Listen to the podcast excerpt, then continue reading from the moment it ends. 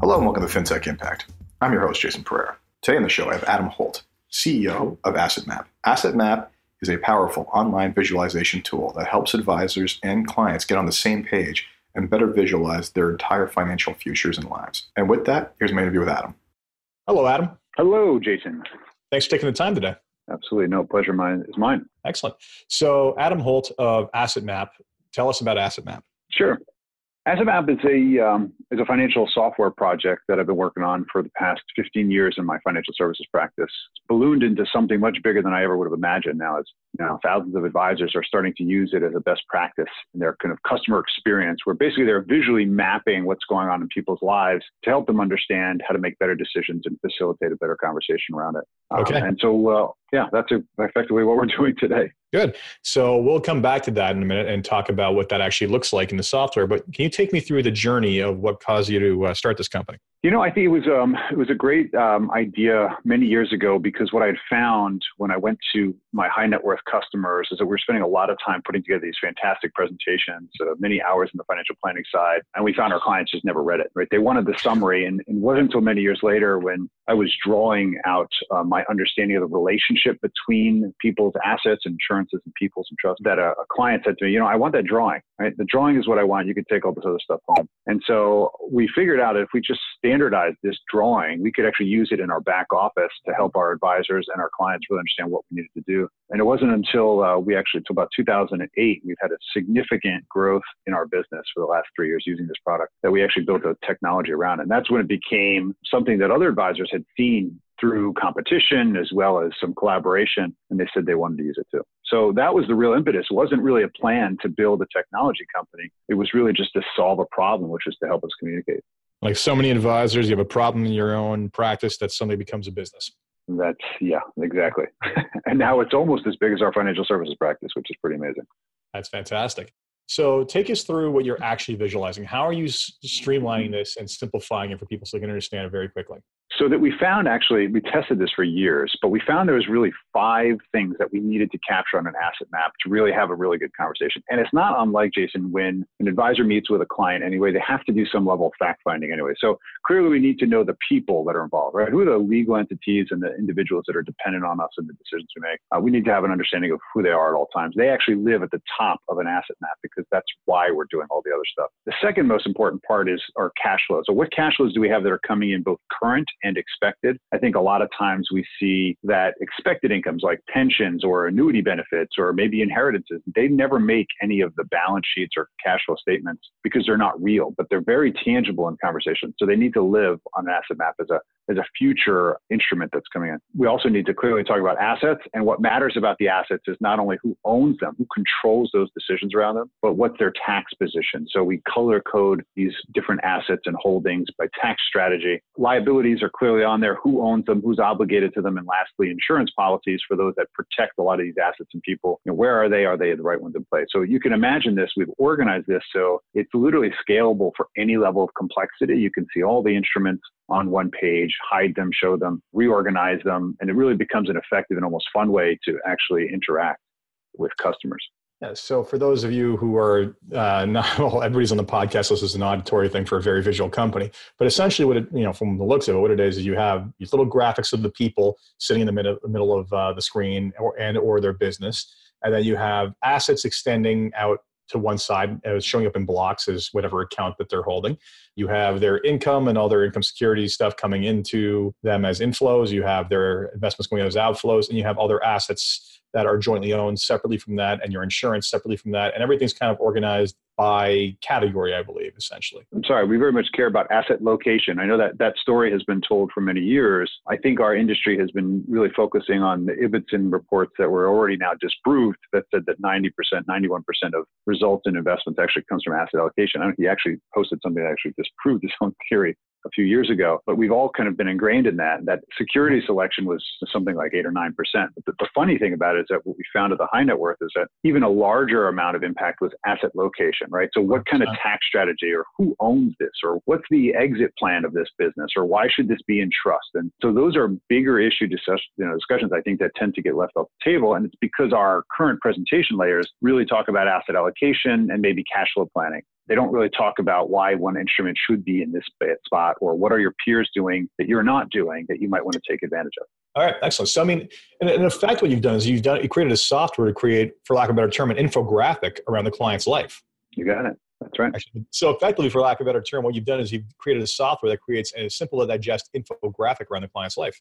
That's exactly right. And you know what happens when you get an infographic is you can really engage people much more effectively, right? Even if the people don't understand the infographic, because that's them, it's a picture of them and their world. They take the time to actually break it apart and ask good questions, right?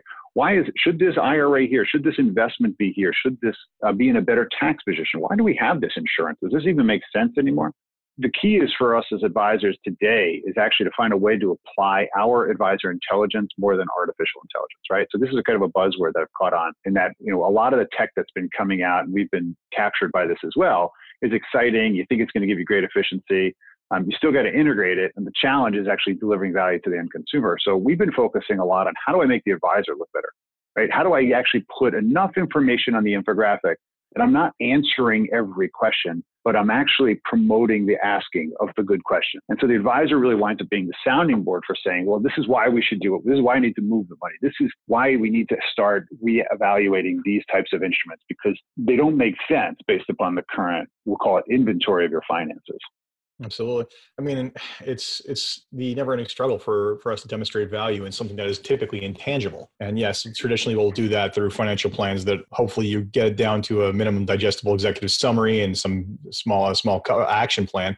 But the reality is, clients mm-hmm. don't want to digest endless tables upon tables. Sure, there are some that do, but you know, even in my practice, we we digest it all down to a ten slide slideshow of which a couple bullet points for what you're trying to achieve here's a couple of pretty graphs that show the tell the picture and here's the bullet points for how we get there right? It's so as much as we like to get caught up in the complexity of what we do the simplicity of just showing them the order and organization of what you've done here is a huge payoff to them because these i mean I, I look at this and think to myself my advisor shows me that shows me they're on top of basically everything yeah that's a great point. You know, it's really funny we found, you know, and many of us in the financial space have been trying to do something like this or do something like this already on a yellow pad, a whiteboard, some way to describe that, yes, number one, I know what's going on in your world. And, I, and I've come from this mantra that all consultants have three basic expectations, right?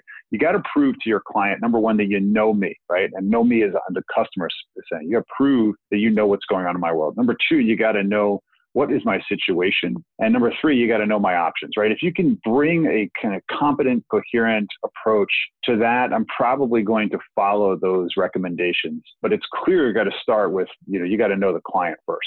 Now, for us, you know, we feel that asset map was a really great visual expression to say, hey, I know you. Here's all your stuff. Here's your world. Your people. Here's all your stuff. Here's your clutter. Here's a bunch of mess. Uh, here's do, you're doing great here. You're not doing great here. But the second question has to be addressed, really, and that's where planning comes in, right? So we have to figure out a way to do a so what question, which is, well, what does this big asset map mean? Does it mean that we're on track or we're not on track? Are we healthy? Are we not? And so we built a process called target mapping, which effectively tries to tell somebody on page two how funded they are for major goals. Those funding, those goals might be retirement, the common ones. It might be education. Uh, it could also be how much life insurance should I have, right? Am I fully funded in the event that I prematurely pass away? Or disability long-term care, the common ones, right? And so what we've really focused on today at Asset Map is to say, okay, I can show you where everything is. We can talk about it in an honest conversation. Number two, I can show you whether we're on track for major goals, and I can actually now reveal the cash flows behind it. But the real question for all of us is to help people make decisions, right? I mean, we can get stuck in the analysis all day long. The client doesn't actually approach our relationship and say, hey, I'd like to spend the next two hours doing an analysis. They really want to say, hey, what should I do? And I think we've gotten away from that as an industry because there are so many people now trying to lead with advice. They're mistaking the, the kind of research and the guidance and the analysis stuff as actually a product of what the customer is really paying for. So we think that the customer is paying for confidence in decision making, right? That's why they want you there. And I guess the best analogy, Jason, I can give you is that commonly when we go to, let's say, a GPS on our phone, right, to find a direction how to get someplace, for the most part, we're looking only for a couple things. How long is it going to take me to get there, and which way should I turn? We're not asking for a whole diatribe on all the things that are, you know, going into this calculation and yeah. what the traffic. So we have to remember what the customer is looking for, right? They want guidance and they want confidence in action. This process only gives them confidence or doesn't. So that's really what we're looking to do is get to action faster. Fantastic. So let's let's go through the actual experience of using this software with a client. What does that look like? Okay.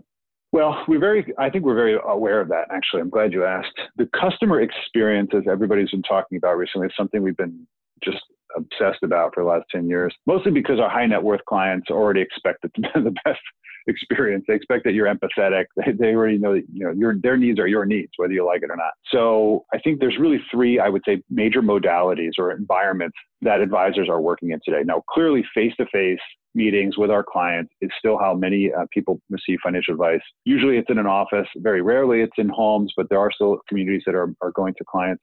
So we had to be very mindful of how to actually interact with AssetMap. So AssetMap is number one designed for a single page expression where you can put a, a, page in front of a client and say, hey, let's work on building this together let's change it, let's draw on, let's scribble in it. And we actually created a concept called stenciling, which, if you remember from our childhood, depending upon uh, the audience and how old they are, we used to lay these plastic stencils over a piece of paper. We could draw a perfect circle. The same idea is actually done here in AssetMap. We actually can overlay what your demographic peers have on top of your asset map. So, as an example, someone who's nearing retirement, you might see that in their current asset map, they're missing certain income protections or maybe estate protections or, let's say, um, a liquidity, for example, we can actually show them their map and overlay what their peers have so that they can actually make contextual decisions say you know that's true i don't have that please explain how that works or i don't like that or i don't believe in that insurance or whatever it might be so that you can really get to the root of the problem and i think the paper experience is really important the second piece of that is that many advisors have moved to a digital expression right we're using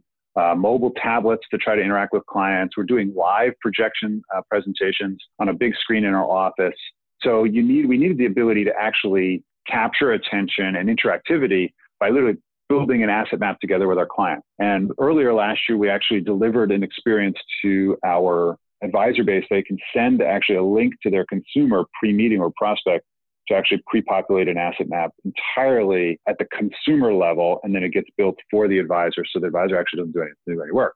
This is really interesting, especially in mass engagement where you're doing enrollments for benefits or other kind of larger environments, webinars and such. And then the last way is, of course, how most people are trying to meet these days, which is remotely. So we really focus on the remote meeting management in Asset Map, where you're really only in two experiences, what we call the asset map and the target map. Why is that relevant? So we found that when you're actually running remote meetings today, the biggest challenge is to capture attention in the time that you have because you can't see them, you can't really gauge kind of response and whether people are actually texting on their phone or listening to you. And so we actually promote this idea that that meetings for review meetings that are web-based should be half the time of a normal review meeting, 30 minutes. It forces you to move very fast and you literally can only show two screens. Those screens themselves can evolve throughout the meeting but you can't flip amongst multiple screens. People will stop paying attention. So we actually designed our remote experience to be the same as our digital experience and the same as the paper experience, which is everything has to be just two screens. Where is everything? Are we on track? Where's everything? Are we on track? So that really kind of keeps a framework for actually the experience at the user level. Interesting. And then let's go back to target maps. So essentially, is this essentially a goals based uh, planning module that you've integrated into it? Yeah, exactly. It's all based upon um, cash flows. It's actually quite accurate. It's actually accurate to the day. We tended to focus on um, the fact that everybody has cash flow needs over different periods. For an example, I might know that my retirement starts on a certain date and hopefully goes to the ripe age of 100. But if I wanted to equally say I want my daughter to get married on this date or my kid's education, we could actually project that to the day how much capital you would need in today's terms to fund that project. Where it's different than any other planning module is that we actually tend to focus on, on really the end result, which is how much capital are you short or overfunded for this project? If you're short, express it to me in the terms of what my monthly savings needs to be in order to be fully funded. Mm-hmm. So we come from this, this idea that I don't ever care whether I'm going to tell you when it fails. I'm going to tell you what it's going to take to make it work. Under the presumption that you're coming to me as a client to say, Adam, I, I want, tell me what it's going to take to retire with this kind of lifestyle. I'm going to tell you what it's going to take. The savings might kill you, but I'm not going to tell you what it's going to take to fail. And I think that the difference between a lot of the, the goal-based modules is says, well, you're going to run out of money at 87. Or Monte Carlo says that, you know, you've got a 92% probability of making it. Everybody's mm-hmm. focusing on the other 8% thing. Well, what the heck happens if that happens? Well, that's mm-hmm. not a good outcome. I mean, here's what it's going to take to make it work at 100%. Now let's see what we can actually get to, right? So I think that's a that's a big difference. I think in the way most planning is done. but it's clearly more aspirational and tries to align us to focus on on the summit as opposed to focus on on the failure. Fair enough. So thus far, what's been the you've been at this for quite a while? Advisor feedback. What's the reaction been to uh, to this when you show them what you're capable of doing with this platform? You know, it's that's funny you ask that because it's really interesting to. So we catalog testimonials in our system. We have over 650 testimonials from advisors who've either gotten it from themselves or their customers saying that this has changed their life, right? So it's just extreme testimonial. And then we also have feedback from a lot of advisors that say it's too simple, it'll never work. And we're always, we love that one because the people that actually don't wind up adopting Asset Map are those that actually buy it because of the vision of it, but ultimately usually just can't implement it. And I think that's really, that's endemic of the real challenge in our fintech industry, which is, as you well know, it's so exciting to add all these cool tech tools and change the customer experience. It is not easy to get yourself and your staff to implement these things to any real measure unless you commit to learning them and implementing them as a defined process in the customer journey. Um, yeah, and, so and not frustrating yourself about what it doesn't do, but specifically steering into the way it does work so you can implement it to the nth degree of what it's capable of, as opposed to being like, well, I'm going to try to work around these things that I, I, I work differently. So I'm going to try to work around the way this software works. I, yeah, I totally agree. And by, by the way, isn't that kind of revealed by the fact that most of us only use 10% of the capability of our tools and it's still good enough and we're happy to pay for it. Most of the time we're happy with that, right? I, would argue so, with what, what I see, it's, it's even less than that. I mean, that was the statistic that came out about Excel years ago and they keep on adding mm-hmm. features and people don't get more sophisticated at it. So I'm sure it's probably down to like 5% by this Right. Yeah. It's true. Isn't that true? That's true about the iPhone too. And so most people use it for text messaging, phone, and internet browsing when it can yeah. do a, a, million. They could run a space shuttle. So, but yeah. the funny part about it is that for us, it's funny that we bring this up. My hope, because I was frustrated by that, is that advisors get to use 100% of Asset Map because mm-hmm. my belief is that the if you can actually unlock the power of Asset Map and don't pay for stuff you're not going to use and let's just really focus on really valuable value added stuff we know we already have now enterprise level results for multiple years that advisors using Asset Map are actually making more revenue than those that don't by a significant measure. And it's usually because if you make the tool usable enough they'll actually use it. And if you get the response from the client that, hey, we appreciate this experience, guess what? You're going to use it again. And so that's typically what I think we see as a feedback response. Is this is the best one I would love, Jason, is this. Is we got this testimonial, I guess, a couple years ago. The client said to the advisor, he said, This is the thing I've always wanted, but I didn't know how to ask you for it right? Think about that. It's I wanted you to provide me some clarity and organization about what's going on in my life and show me you actually know what's going on in my life because I don't really know. And that's why I'm hiring an advisor. And you're giving it back to me in a way that I can digest it and now even communicate it with my family, my spouse, my executors, whatever it might be. And you're giving me actually value that's deliverable and mm-hmm. tangible. And that's what we think is actually what we've what we've struck on with Asset Map is that I think for the first time, it's something that advise that customers actually covet they want their map. They want it updated. They want to, and they think of that value at the advisor level. Thanks for providing it for me because you thought about my needs.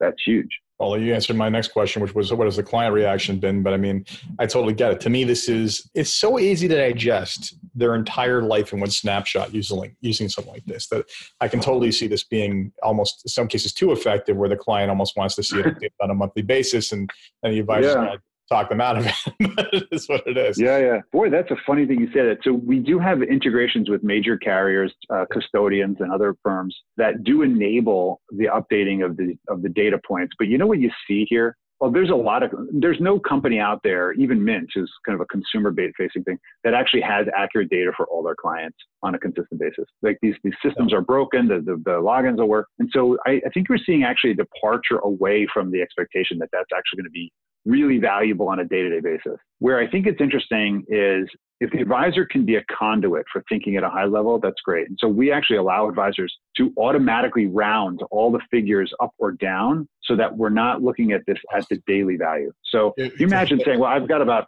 40,000 in that account. I don't want to get stuck on whether it's $40,153.20. That does not matter. We're not making decisions at that level, right? Yeah. We're saying, should we keep this much money in this account or should we add to it actually because it's doing well or serves our means? And, um, and those are the better conversation. It's so funny yeah. you say that because I mean, like I've had this debate with other advisors, like things we use for fee disclosures and whatnot, and I always round off to the nearest thousand again because you know clients don't care about the straggling little dollar. They care, it's theirs, but it actually creates more cognitive load to go down more digits to understand exactly how much money they have, as opposed to, hey, I've got a hundred grand here, I've got thirty grand there, I've got whatever, thirty grand, five hundred and two dollars it's not making the mental impact on them. They're just rounding, they're rounding in their own minds as well. So may as well. well gosh. So how many times have you been in meetings, Jason, yourself, right? So you're sitting there and you ask somebody, you know, well, how much do you have in that account? And they say, oh, hold on, let me, let's pull out the statement. They're looking for the first time themselves. They can't find the papers. You're wasting 10 minutes to try to find out the number. And they finally tell you it's oh, it's a $623.14. I'm like, okay, you could have said $600 and we could have moved on, right? The, exactly. the distinction around being perfect in data collection, we know the value is going to change every single day. It's actually pointless. In fact, we really try to help people, advisors specifically, stop getting stuck in the details at this level of the conversation let's find out whether that number is a huge number, a small number, or an inconsequential number. Well, um, when you, when you think about it also a reporting standpoint, like even in the financial plans, like if you have it down to the last dollar, it's like, well, congratulations, that number is then wrong the next day. And it's it's like it's, yeah, it's wrong. message. It's like, oh, but my statement says a hundred thousand five eighty six and you have me down at hundred thousand. Like it's just yeah, why yeah. create that stress? I don't know. I, you know, it's funny because obviously you can probably tell I have a lot of opinions about this stuff, um, and it's really, it's well, maybe all of us, I guess, right? We, yeah. we want to grow and we want to we want to believe we're doing the right thing, or at least the best thing we can execute for our client. It's funny. I love that as an aside because you know there's so many advisors that really want to do the right thing for our clients, and, and there's no question about it. We, we sometimes rack our brains and put ourselves to misery to try to you know give accuracy to our clients so that they'll be better off, and hopefully they'll appreciate it. But most often, I don't think they do. But when it came to actually building the funding models for how funded you are for, let's say, retirement, one of the biggest challenges I always had was explaining the Monte Carlo approach or explaining the sequence of returns or even kind of the modern portfolio theory kind of expectation of returns and these things. Are very hard to i think most advisors even understand let alone communicate. And so well, when it came time to What's that? Let alone understanding the math of it. Oh yeah, right. So it sounds like hocus pocus. It sounds expensive. We all buy some of that. But I think the the challenge, I think, and the expectation of most people today is that if you can't really explain it, then people have a lot of I won't call it anxiety, but they they you know they wonder whether it's fake news or not, right? Mm-hmm. And so there's a lot of questioning going on. You have to be able to describe things in a way that humans can really understand today. And so when we designed our, our funding model, we said, okay, you can't use historical returns for your expectations of purchase. You can't use Monte Carlo. You can't use MPT. In fact, the only thing that you're going to use is expectation of return of the client.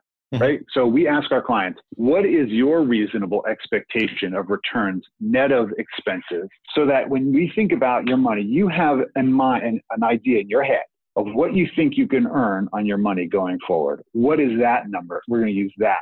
Why? Because number one, I'm going to disconnect myself from the from past performance. Mm-hmm. I'm going to also say that the expectation of return is clearly an expectation. It's not real. Okay, it's not based in any reality of math. Yeah. Well, it's okay? point for conversation with them, right? Like we can have that conversation in a separate meeting altogether. So absolutely, right? Now the reality is yes, okay, my model I'm shooting for 7.32% return on a tax adjusted basis with net of fees, given my standard deviation of XYZ and my beta of blah. Okay, yes. So we're going to put you in a position, the money with me is going to be trying to seek an average return of 7 point whatever, right? But your expectation is that if you're not going to be happy if I don't do better than 5% long term. So let's use the 5% as the modicum for actually setting our projections, right? I'm going to shoot for better. If we're if we're doing better than that year by year, you're going to see it because we're going to get to our end result faster. And you're going to see that live because we project it live every time we get back together, right? So we know whether we're getting closer to our destination of being funded or not. But I think the key to that is two things. Number one is you got to manage expectations. If we've learned anything over the last several uh, recessions, is that expectation management is well more important than actually telling them what they think, what you think they're going to earn and their portfolio is going to do.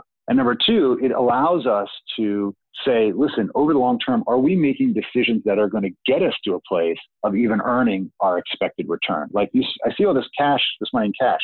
Is this part of the money that you think is going to earn a 5%? Because it clearly ain't going to position that way. Or this, uh, you know, big investment real estate piece, really, is this going to earn more than 10%? And is the risk associated with that worth it? So I think the key to this is actually starting to change the conversation with clients around what are their expectations and how do we manage and project those as opposed to trying to project hocus pocus and probability scores, which they don't understand anyway. Yeah, I mean, the only thing they want to know is is it going to work or not, right? And and that's basically maybe. maybe. The answer is always it depends. Yes, that's right. exactly. Like most things in our life, is it going to work out? well, especially in this business, the, may, we may as well get it all tattooed on ourselves. So, um, a couple questions before we wrap up. So, first sure. one: If you had one wish, is it something you could change in your practice or in the industry? What would it be? Oh boy! First of all, I only get one, huh?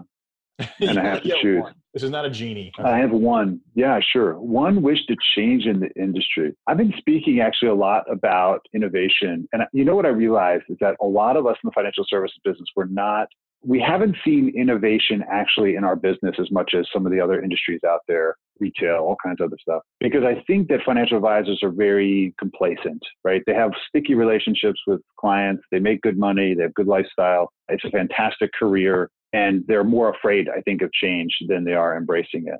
It wasn't until the robo advisor came on the on the stage that advisors started saying, "Oh, oh, maybe I'm at risk here." And I think all of a sudden that quickly went away, just as DOL did in the states. I think what we need to start having is a culture of innovation in our business. My fear is that ultimately will that the outside world will actually innovate us, and we won't innovate inside. So what I would like to see, my my genie wish would be that everybody wake up and start actually enabling micro innovation in their own practices, right? And I think that that actually comes from the way they do it without the genie executing my wish is uh, if you're listening to this, how do you actually implement this? You actually have to start incentivizing innovation in your firms. That means you, I think you actually have to figure out a way, either compensation model or reward models for advisors or staff that actually can come up with ways to innovate your practice and create a better customer experience. Yeah, in fairness, I mean, to me, I agree with you, but I also look at it as you know what's the what's the impetus of that, or what's the nexus of this, and basically mm. being having come out of a sales based background in this, this industry as a, as a whole coming out of a sales based hmm. background. Mm. You put people in and you teach them to sell to basically live, right? And you still have that in large part being a dominant feature in the industry, right?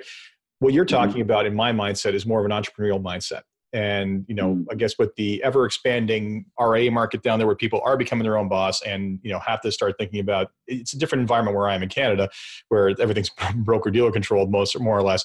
I mean if you're running your own shop you're going to have more and more of these people who take take the, the bull by the horns and figure out ways to make their company their business more more creative more inventive more efficient. And like you they're going to turn around and realize wait a minute i could take this solution and start providing it to others so they can benefit from it as well yeah i, I agree with you. I mean my path is not a unique one so much anymore. I mean there's plenty of plenty of uh, examples of people even like Edmond Walters at eMoney that kind of went from practice to solve a problem. Yep. i will tell you it was a it really disrupted my entire world and my practice. I had to finally give up my practice as it were after 20 years to pursue this. So i don't take it lightly if you've got ideas and there's things that you want to do it is definitely a change in, um, in direction. But I, I, really think that there's such an opportunity, Jason, out there for each of us to come up with best practices and maybe share them or at least implement them internally. That we can. I, I happen to think that there's a lot of ideas that we're not even seeing, and so that's why I'm saying we have to inspire it within our own communities to get it out of the people who, who know a way to do it, a better way, and maybe they're keeping it to themselves. 100%. I completely agree. So, second question What has been the mm-hmm. biggest challenge in creating and growing this company? Oh boy, you know that's that's interesting. I would say if I had two answers, I would say it's capital and people, but ultimately it's people because capital comes when the people are there and finding the right talent and the people who want to build a vision, especially when it's disruptive and is not going with the status quo and doesn't follow the same models we've always used is, you know, that takes, uh, that takes some guts, I think, for people to want to jump in on that bandwagon. And so people ultimately, as you probably well know, ultimately determine the path of something, right? Where this is, is going to go or live or die. So getting the right people involved early was really critical. I, and I, I would say for me, I did not have the technology skill. I had to find it and bring it in house. And I didn't have the, the kind of operational skill of managing a SaaS company early in the, early years. Mm-hmm. It took me a while to figure out and get that kind of all buttoned up. It took years. So I've been doing this literally for 10 years. Um, it's been only really the last three that we've really sung, but it's because I took that long to put the right people in play. That's a common challenge is, is staffing is always, I mean, any, any business encounters that, but it's so much more important in technology companies simply because, as you know, the better coders will basically do in a couple of lines what the worst ones will do in a couple of pages. So, yeah. uh, I mean, that's just part of the, part of the problem. And the last question, what is it that excites you the most about what it is you're working on, your business, the industry in general? What is it that gets you out of bed every morning and excited to keep going? That's easy. I'm really excited about what we're doing because I think it has the potential to become a worldwide standard. I think that we're onto something in such a way where most consumers, regular everyday people like us when we're not doing financial services, want clarity and want simplicity and they want to they want ownership, but they want to do it on their terms. And if, if we could get an asset map in everybody's household, we actually already deliver in multiple currencies and languages. And we're already seeing cross culturally people pick this up. So we've got great validation that I think people want simplicity and they don't want the status quo balance sheet or the same old aggregated portal they're looking for something unique, and that's what's that gets us all fired up to go and try to replicate that uh, in lots of environments. So we're moving towards a place where we'll be creating consumer experiences really facilitated by advisors because we're really we're really loyal to financial advisor community. Our, that's our roots, and everybody at the firm actually came from a different firm from all over the country trying to solve this problem. So I think that's really what drives us all to just make it happen. Well, Adam, thank you very much for your time. This has been great. I'm sure everyone will enjoy this. And I encourage everybody to visit the website at asset slash mapsingular.com because um, seeing it and what it actually produces is much better than hearing me describe it. Very cool. Well, thanks, Jason. This was awesome. A great pleasure to be part of this, uh, this community. So that was my interview with Adam Holt. I hope you enjoyed it. I do, as always, encourage you to check out all guests of this podcast and Map in particular, because uh, what we were talking about is a highly visual medium, and you don't quite get the gist of what we're talking about on the radio. And it's hard to get the gist of what we were talking about just from the podcast, but it's definitely something that is of great value to client and advisor collaboration. And with that, as always, I am Jason Pereira. If you enjoyed this podcast, please leave a review on iTunes, Stitcher, wherever it is get your podcasts. Until next time.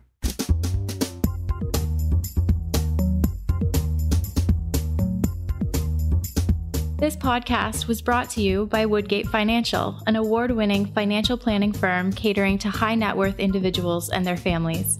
To learn more, go to woodgate.com. You can subscribe to this podcast on iTunes, Stitcher, and Google Play, or find more episodes at fintechimpact.co.